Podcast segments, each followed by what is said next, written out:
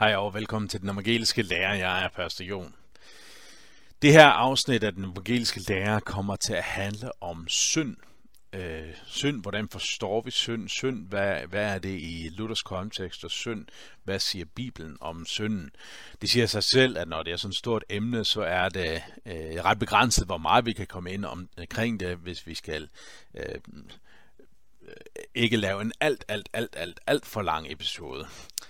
Øhm, så først bare lidt overordnet. Øhm, hvad er synd, hvis vi ser på forskellige kirkelige retninger, eller kirke, øh, øh, forskellige øh, øh overordnede kirker?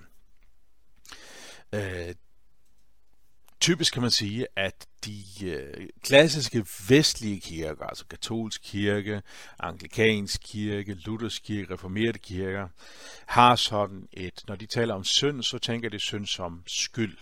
Ikke kun, men det, sådan, det betyder en del. Og tager du de østlige kirker, øh, altså den såkaldte græske ortodoxe kirke osv., så, øh, så tænker man først og fremmest synd som sygdom. Øh, skyld versus sygdom. Øh, begge retninger har begge dele med sig, men der er sådan en, en overfokusering på det ene. Hvis vi skulle blive ved den vestlige kirke, så er der alligevel forskel, øh, så er det forskel, hvordan man ser på det her i de forskellige kirker. Øh, den katolske kirke ser synd øh, som skyld, og har også et syn for arvesynden som, øh, som på en eller anden måde en kollektiv Øh, skyld, som nedarves. Ikke forstået som, at de enkelte mennesker har en individuel, øh, individuel individuel øh, skyld i forhold til, til det her, men de har nedarvet en, en kollektiv skyld, som alle mennesker har overfor, overfor Gud. Og den her skyld for, forårsager også et fordærv af den menneskelige natur. Ikke et totalt fordærv, men sådan, at, at den frie vilje er, er korrumperet. Øhm, øh, man, man opererer også med øh, begreberne arvesøn og så gerningssønder i den katolske kirke. Eller, øh, øh, og der er arvesønnen, det er forstået som øh, som netop det her nedarvede, den her kollektive skyld, og den her, øh, som, som på en eller anden måde alle mennesker er blevet inddraget i. Og ved dåben, der fritages vi fra den kollektive skyld. Der er vi fritaget. Fordærvet øh, er der stadigvæk, altså det her... Øh, øh, at tilbøjeligheden til synd er der stadigvæk, men selve den kollektive skyld er fjernet, og derfor handler kristenlivet om at, øh, at modarbejde de andre synder. Øh, blandt andet, altså så kristenlivet er selvfølgelig mere end det, men altså modarbejde de andre sønner. Og så har man øh, en forståelse af, øh, efter dåben, øh, så opererer man stadigvæk med, ud over arvesynd, også med øh, en forståelse af en forskel på synder alle opererer naturligvis med forskel på synd. Alle vil sige, at det er værre at slå ihjel, end det er at, øh, at, at, øh, at tænke øh, noget misundelige tanker over for en næste. Men alle synd, alle synder fører til øh, fortabelse. Sådan vil jeg sige den lutherske kirkemand. Der har man i den katolske kirke sådan en, en, en forskellig øh, definition af, hvad for en slags synd vi har med at gøre. Er det en dødssynd, eller er det ikke en dødssynd. Dødssynd, det er det, som man forbinder med på en eller anden måde et, øh, et, øh, et oprør imod øh, øh Guds intention og, og hvad Gud vil.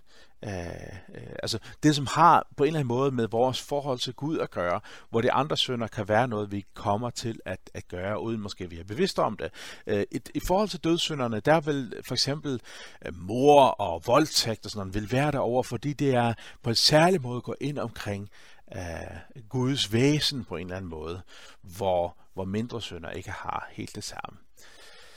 Øh, I den lutherske kirke kunne man måske også bruge de her begreber om dødssynd og ikke dødssynd, øh, at der er nogen synd, der er til døden, og anden, der ikke er til døden, øh, forstået på den måde, at øh, øh, da dødssynden må være vantroen, altså det som, når, når vi ikke længere tror på Gud, så er det en dødssynd, øh, hvor vi falder i synd, ikke er dødssynder per se, men er synder, som vi bør bekende og arbejde imod.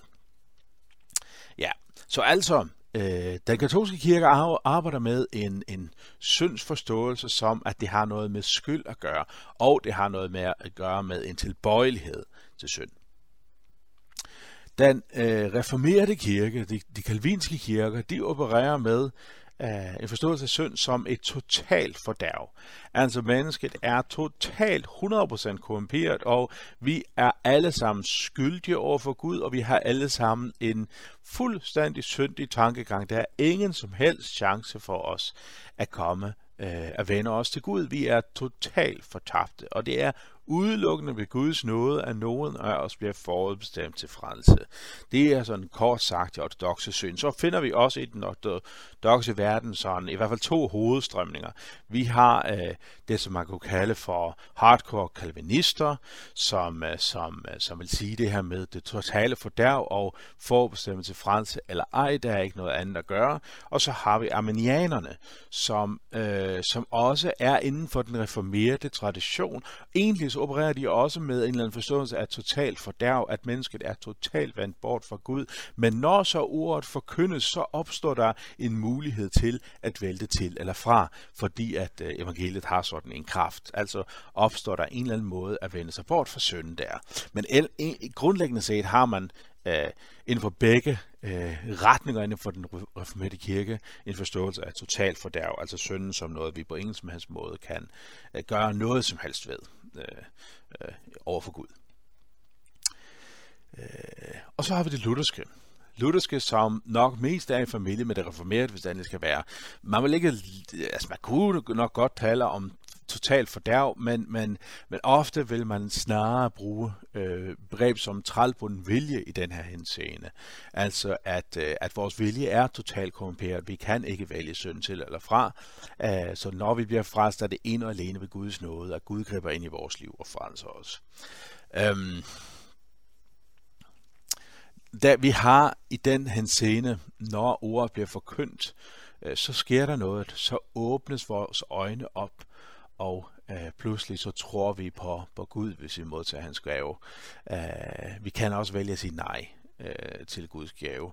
Så i modsætning til arminianerne, som, som vil sige, at der opstår en fri vilje, så vil øh, Luther ikke sige det på samme måde, fordi det er ikke sådan, at vi pludselig står med et valg at sige, altså vælge at tage imod, eller vælge at lade være. Nej, det er en eller anden Gud, der gør, at vi tager imod. Gud skaber troen, men vi kan sige nej til hans indgriben. Så øh, så lutheranerne minder om det reformerede i, i, i øh, forståelsen af, af synden, selvom der er nuancer til forskel. Men altså man kan sige, at den vestlige kirke opererer med skyld som et hovedproblem i forhold til synden. Vi har nedarvet en skyld fra vores første forfædre. Øh, der er en kollektiv skyld. Der vil den katolske kirke så forholde sig til, at det er en kollektiv skyld, som bliver fjernet ved dåben. Øh, og så er det, øh, hvad skal man sige, tilbøjeligheden til synd, som, som fortsætter. Og hvor øh, de protestantiske kirker fra reformationen af vil mere operere med, altså nu taler jeg, nu taler jeg ikke om anabaptister, nu taler jeg om det lutherske reformerede og anglikanerne, der vil man øh, tale om, ja, der er en kollektiv skyld, men også inden for den kollektive skyld, en individuel skyld. Altså vi er personligt skyldige, og at vi er fuldstændig øh, fortabte i os selv. Synden er alt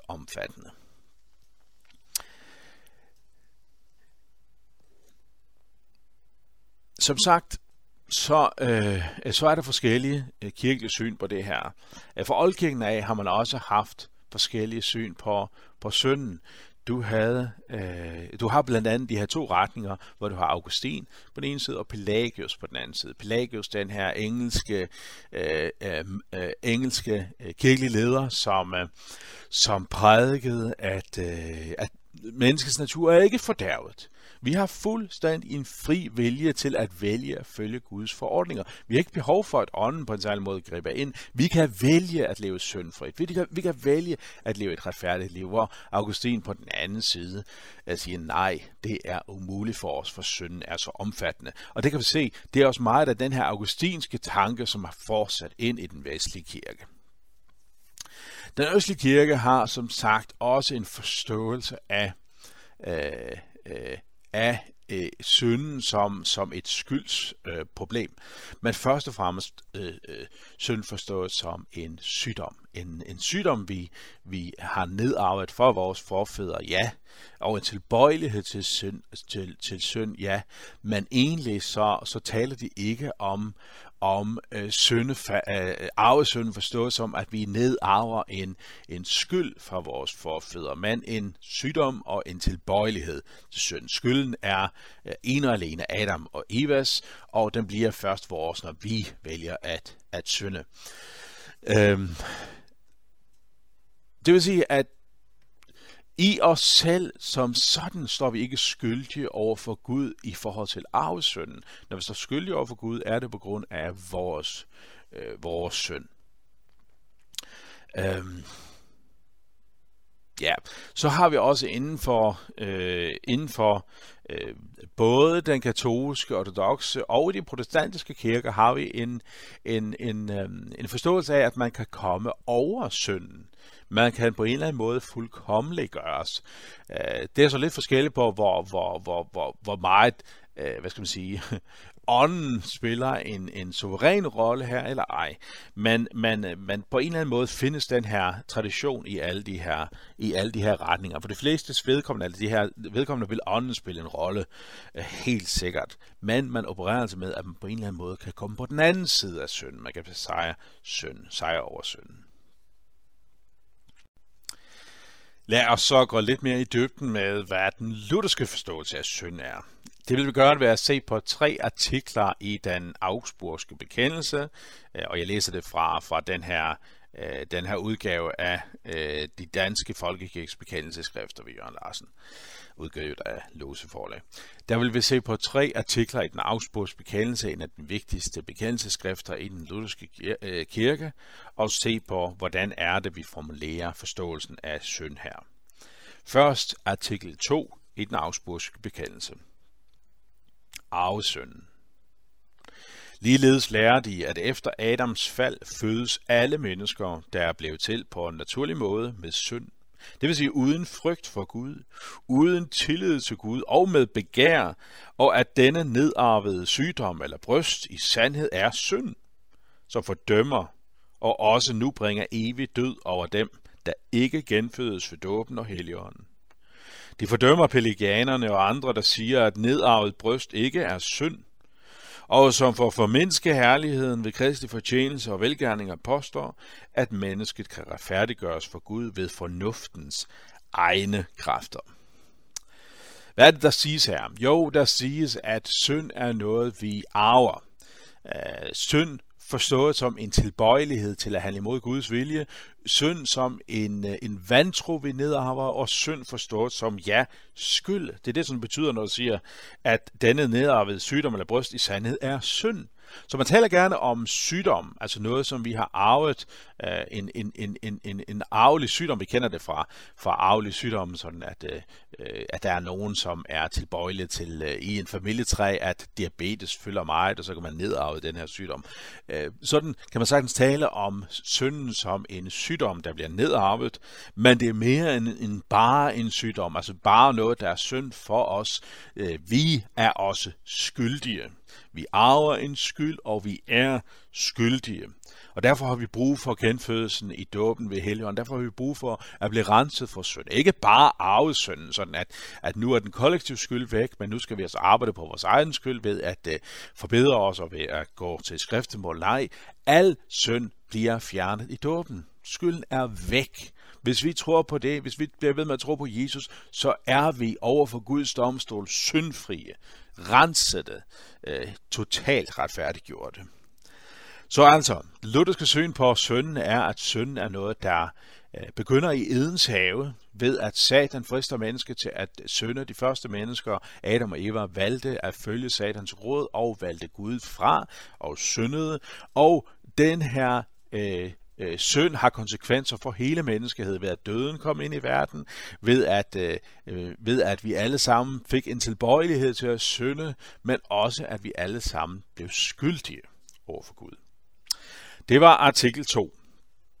Så hvis vi læser artikel 19 af vrøvl, øh, kapitel 18, undskyld, øh, kapitel 18 i den afspudsbekendelse, om den frie vilje. Om den frie vilje lærer de, at den menneskelige vilje har en vis frihed til at udøve borgerlig retfærdighed og vælge i, i spørgsmål, der er underlagt fornuften. men uden helligånden har den ikke kraft til at udøve Guds retfærdighed eller den åndelige retfærdighed. De er et sjældent menneske tager ikke imod det, der kommer fra Guds ånd. Nej, det sker i hjerterne, når helligånden undfanges ved ordet. Nøjagtigt det samme siger Augustin i sin tredje bog af Hypognostikon. Vi indrømmer, at alle mennesker har en fri vilje, og at denne har en fornuftig dømmekraft. Herved formår den dog ikke uden Guds hjælp hverken at påbegynde, eller i hvert fald fuldende noget i de forhold, der vedrører Gud. Det kan den kun i dette livs gøremål, såvel det gode som de onde. Ved det gode forstår jeg dem, der har deres oprindelse i det, i det gode i naturen, så som at ville dyrke jorden, spise og drikke, have en vand, have klæder, bygge hus, tage en hustru til ægte, holde kvæg, skaffe sig indsigt i forskellige gode ting, eller ville noget andet godt, som hører dette liv til. Alt det består nemlig ikke uden Guds styrelse. Af ham og ved ham eksisterer det jo, og det er blevet til. Men ved de onde gøremål forstår jeg for eksempel at ville dyrke afguder, begår mor osv. De fordømmer pelagianerne og andre, der lærer, at vi uden helligånden og alene ved, hvor naturgivende kræfter kan elske Gud over alle ting, og på samme måde opfylde Guds bud med hensyn til handlingernes væsen. For selvom hvor natur på sin vis kan udføre de ydre gerninger, den kan jo holde vores hænder tilbage fra at begå tyveri og drab, kan den dog ikke frembringe de indre rørelser som Guds frygt, tillid til Gud, kyskhed, tålmodighed osv.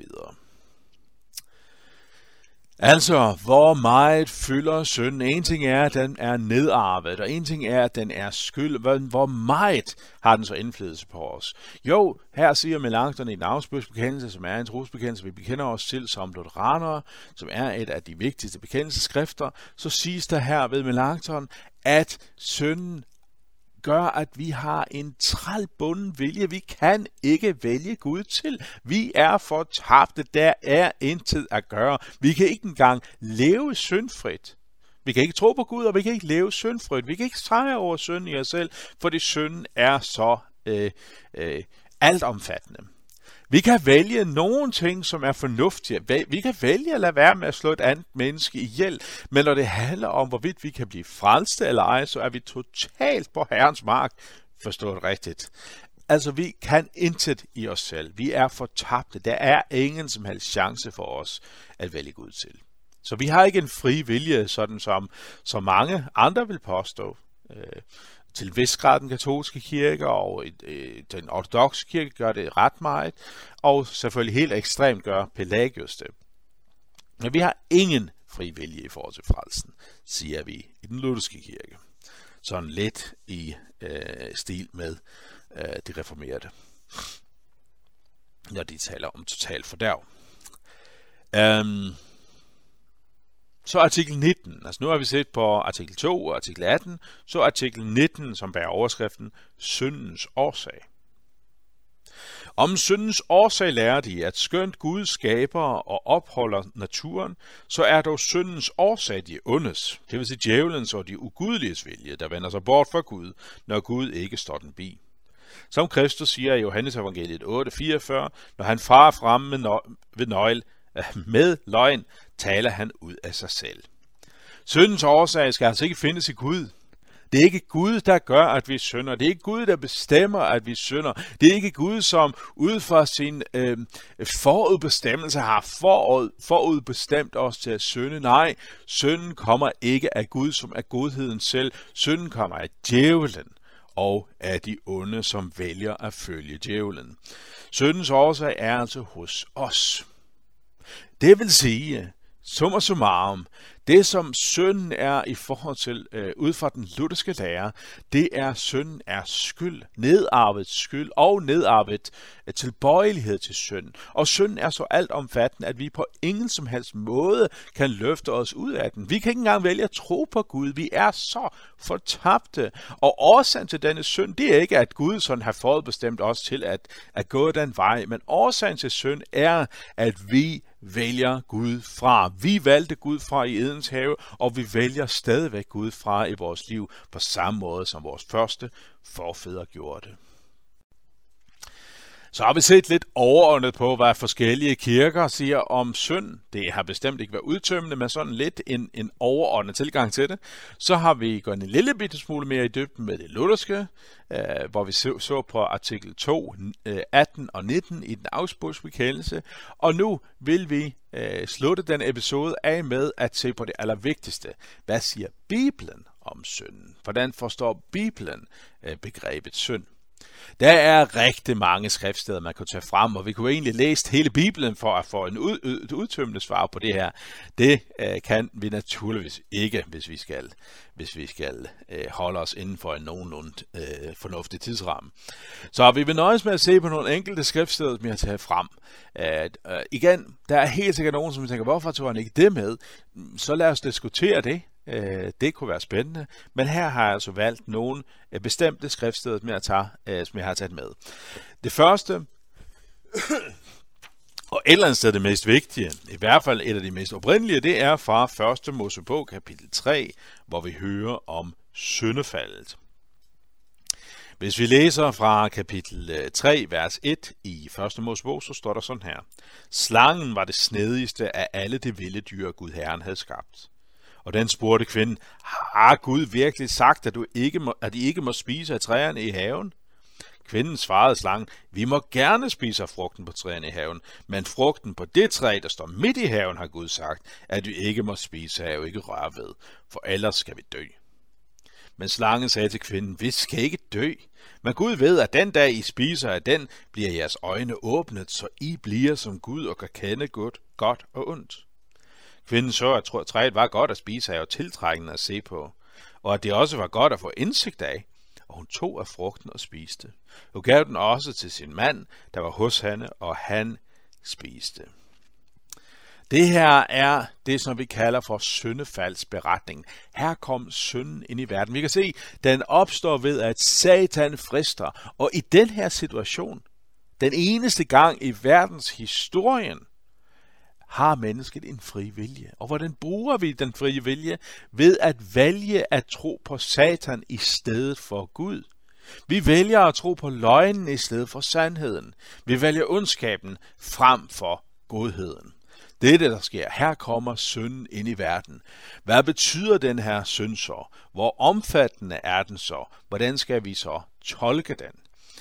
Øhm, hvis vi bliver lidt i det gamle testamente, så hører vi øh, øh, en af de kendte øh, kapitler omkring det her med sønnen, øh, står i salmernes bog. Øh, den her salmebog, som, som, som jøderne havde, så består af 150 salmer, eller 151 lidt efter, hvad for en, en udgave af, af det gamle testament, vi tager udgangspunkt i, så er vi altså øh, øh 150 salmer i salmernes bog, og øh, her har vi blandt andet salme 51, øh, som er en synds bekendelse. Salmen sker på baggrund af, at, at David i den grad har valgt øh, at gå syndens vej. Han har dyrket sex med en kvinde, han ikke var gift med. Ikke nok med det, hun var faktisk gift med en anden, og hun blev gravid, og nu øh, øh, nu er gået råd dyre, og, og, og David bliver bange, og nej, hvad vil folk nu synes om mig, og ej, det bliver jeg nødt til at dække over. Og så vælger han simpelthen at slå hendes mand ihjel, for at lade som om, at at det var helt i orden, at han blev far til det her barn, fordi han var jo blevet gift med hende, så ville han nemlig ægte hende. Så han var blevet gift med hende, så det var jo helt uh, legalt, hans barn. Men selvfølgelig kan Gud se det her. Gud gennemskuer en værre form for synd.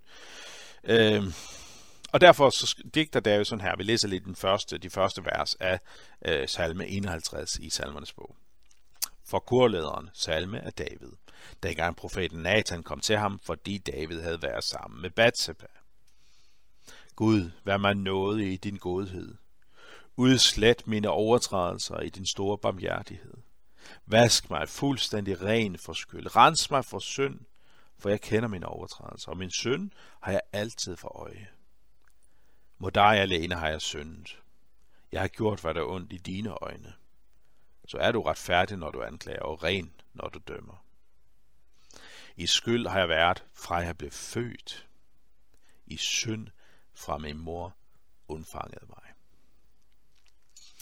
Hvor omfattende er synden? Den er helt for undfangelsen af, at vi øh, omklamret af synden. Helt derfra har synden konsekvens for os. Helt fra den tid af er vi skyldige over for Guds domstol.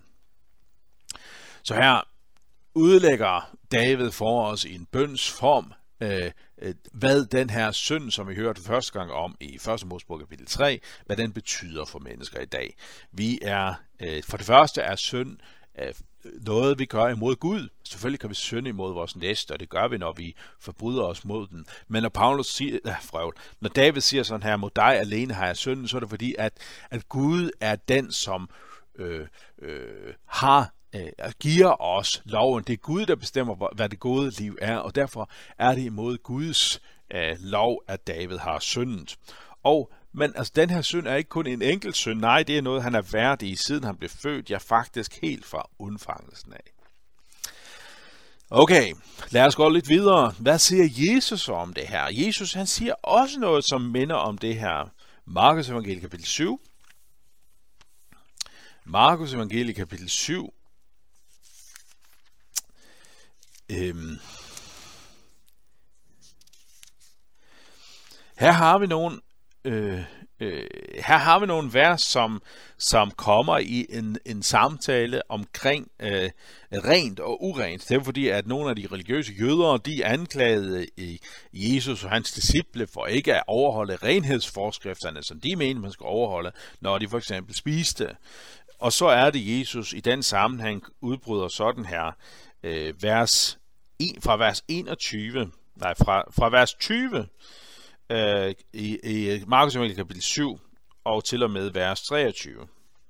Og Jesus sagde, det er det, der kommer ud af et menneske, der gør et menneske urent. For indefra, fra menneskenes hjerte, kommer de onde tanker, utugt, tyveri, mor, ægteskabsbrud, griskhed, ondskab, svig, umåderhold, misundelse, bespottelse, hovmod, tåbelighed. Alt dette onde kommer indefra og gør et menneske urent. Vi har noget inden i os, som ønsker at handle imod Guds lov.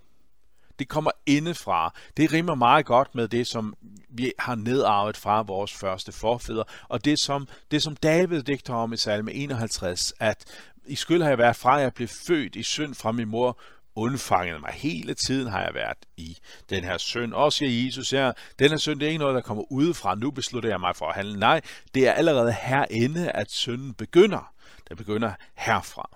Jakob siger jo noget lignende fra, fra i sit første kapitel. Okay, lad os så gå til Paulus. Uh, Paulus, han er den store dogmatiker i det nye testamente. Selvfølgelig er alt dogmatisk korrekt, men Paulus har det med at systematisere meget af det. Øh, særligt øh, Romerbrevet er øh, vigtigt i den her scene. Øh, hvis vi ser på Romerbrevet, hvis vi begynder der i begyndelsen af Romerbrevet, der hører vi om, øh, sådan, Paulus taler om evangelisk kraft og om synden, om uretfærdigheden. Hvis vi læser fra Øh, Romerbrevet kapitel 1, vers 18, og så læser vi fra vers 24 og kapitlet ud. Øhm, der står sådan her, vers 18 i Paulus' brev til Romerne kapitel 1. For Guds vrede åbenbares fra himlen over al ugudelighed og uretfærdighed hos mennesker, der undertrykker, undertrykker sandheden med uretfærdighed. Og så fra vers 24. Derfor, derfor prisgav Gud dem i deres hjertets begær til urenhed, så de indbyrdes vandærede deres læmer. De udskiftede Guds sandhed med løgnen og dyrkede og tjente skabningen i stedet for skaberen. Han vær lovet til evig tid. Amen. Derfor prisgav Gud den til vandærende lidenskaber. Deres kvinder udskiftede den naturlige omgang med den naturstridige, og lige så opgav mændene den naturlige omgang med kvinden og optændtes af deres begær efter hinanden. Mænd levede skamløst med mænd og påtrod sig derved den straf for deres vilfarelse, som de fortjente. Fordi de ikke regnede det for noget. Værd at kende Gud, prisgav Gud dem til en forkastelig tankegang, så at de gjorde, hvad der ikke sømmer sig. De blev opfyldt af al slags uretfærdighed, ondskab, griskhed, uselhed, fulde af misundelse, blodtørst, stridsløst, svig og ondsindethed. De løber med sladder, de bagtaler andre, hader Gud, far frem med vold, er hovne og fulde af pral. De finder på alt muligt ondt, er ulydige mod deres forældre, de er uforstandige, upålidelige, ukærlige, ubarmhjertige. De ved, at Gud har bestemt, at lever man sådan, fortjener man at dø. Alligevel lever de ikke bare selv sådan, men bifalder også, at andre gør det. Det her, de her vers handler rigtig meget om øh, syndens, øh, om, hvor meget synden omfatter. Øh, når synden begynder, så fordærver den det hele. Når vi vælger synden til, det er sådan lidt det, der står her, så prisgiver Gud os til en syndig og ond tankegang. Så hvornår er det så, at vi vælger synden til, så at sige? Øh, Hvornår er det, vi vælger at undertrykke sandheden og følge Guds vej? Det får vi ikke sådan direkte forklaret her i romerne. Så ind i første omgang kunne, det godt være, øh, kunne man godt få en fornemmelse af, at Paulus er åben over for en tanke om fri vilje, og når vi så vælger synden til, så er der ingen vej tilbage, fordi så er det, at Gud prisgiver os til, øh, til øh, onde lyster og at følge øh, vores, øh, øh, øh vores naturlige far, som vi har tilvalgt os, nemlig djævlen. Men det er jo ikke det eneste, han siger i Romerbrevet. Se bare, hvad han skriver i, i øh, kapitel 3, hvor han citerer nogle vers fra øh, Septuaginta, den gamle øh, græske oversættelse af det gamle testamente. Romerbrevet kapitel 3, vers 10 og øh, til og med vers 12. Jeg siger Paulus sådan her. Der er ingen retfærdig, ikke en eneste. Der er ingen forstandig, ingen der søger Gud. De er alle kommet på afvej. Alle er fordærvet. Ingen gør godt. Ikke en eneste. Altså, det her er udgangspunktet. Der er ingen retfærdig. Ikke en eneste. Der er ingen forstandig, altså i forhold til forstandig ved at frygte Gud. Og der er ingen, der søger Gud. Alle er kommet på afveje. Så prøv at se de andre vers her i det lys, altså der Gud prisgår os til syndige lyster og til øh, afgudstyrkelse osv. Hvad, hvad sker der så på baggrund af? Jo, at vi vælger synden. Men hvornår er det, vi vælger synden? Hele tiden. Vi er fra naturen vredens børn. Vi er vendt væk fra Gud. Vi kan ikke andet end at følge vores onde lyster, fordi der er ingen, der søger Gud. Romer kapitel Øh, 5, vers 12. Derfor, synden kom ind i verden ved et menneske, og ved synden døden. Og sådan kom døden til alle mennesker, fordi alle syndede. Altså synden kom ind i verden ved Adam. Og ved den her synd, så kom døden, konsekvensen af synden, ikke også? Og den kommer til alle mennesker, ikke kun til Adam. Hvorfor? Fordi alle syndede. Vi har alle del i synden. Alle har del i synden. Ja, man kunne så tale om, at Adam var den første, der syndede, men så når vi synder, så er det, vi pådrager os skyld. Ah, det er ikke godt nok, fordi at øh, øh, der står sådan her i vers 19. For ligesom de mange blev syndere ved det ene menneskes ulydighed, sådan skal også de mange blive retfærdige ved den eneste, en eneste lydighed. Altså vi bliver syndere ved Adam. Vi er syndere med Adam. Der er ingen retfærdig, ingen der søger Gud. Vi er vendt bort fra Gud. Lad os bare blive lidt ved Paulus. Efeserbrevet kapitel 2. Der har vi nogle fantastiske vers om Guds nåde, men vi har også nogle grufulde vers om vores tilstand, øh, øh, hvis vi er uden af Gud, når Gud ikke får lov til at gribe ind i vores liv. Efeserbrevet kapitel 2 fra vers 1. Også jer, og det er hedninger, han taler til, altså ikke jøder, også jer har han gjort levende. Jer, der var døde i jeres overtrædelser og synder, som I før vandrede i, da I lod jer bestemme denne verdens tidsalder, og ham som hersker over luftens rige, den ond, ånd, der stadig virker i ulydighedens børn. Til dem hørte også alle vi engang. I vort køds begær gjorde vi, hvad kødet og sindet ville. Og vi var af natur vredens børn, ligesom de andre. Men i sin store barmhjertighed, og på grund af den store kærlighed, han elskede os med, gjorde Gud os, der var døde i vores overtrædelser, levende med Kristus at noget er i frelst. Og han har oprejst os sammen med ham og sat os med ham i himlen, i Kristus Jesus, for i de kommende tidsalder at vise sin overstrømmede rige nåde og sin godhed mod os i Kristus Jesus. For den nåde er i frelst ved tro, og det skyldes ikke jer selv. Gaven er Guds. Det skyldes ikke gerninger, for at ingen skal have noget at være stolt af.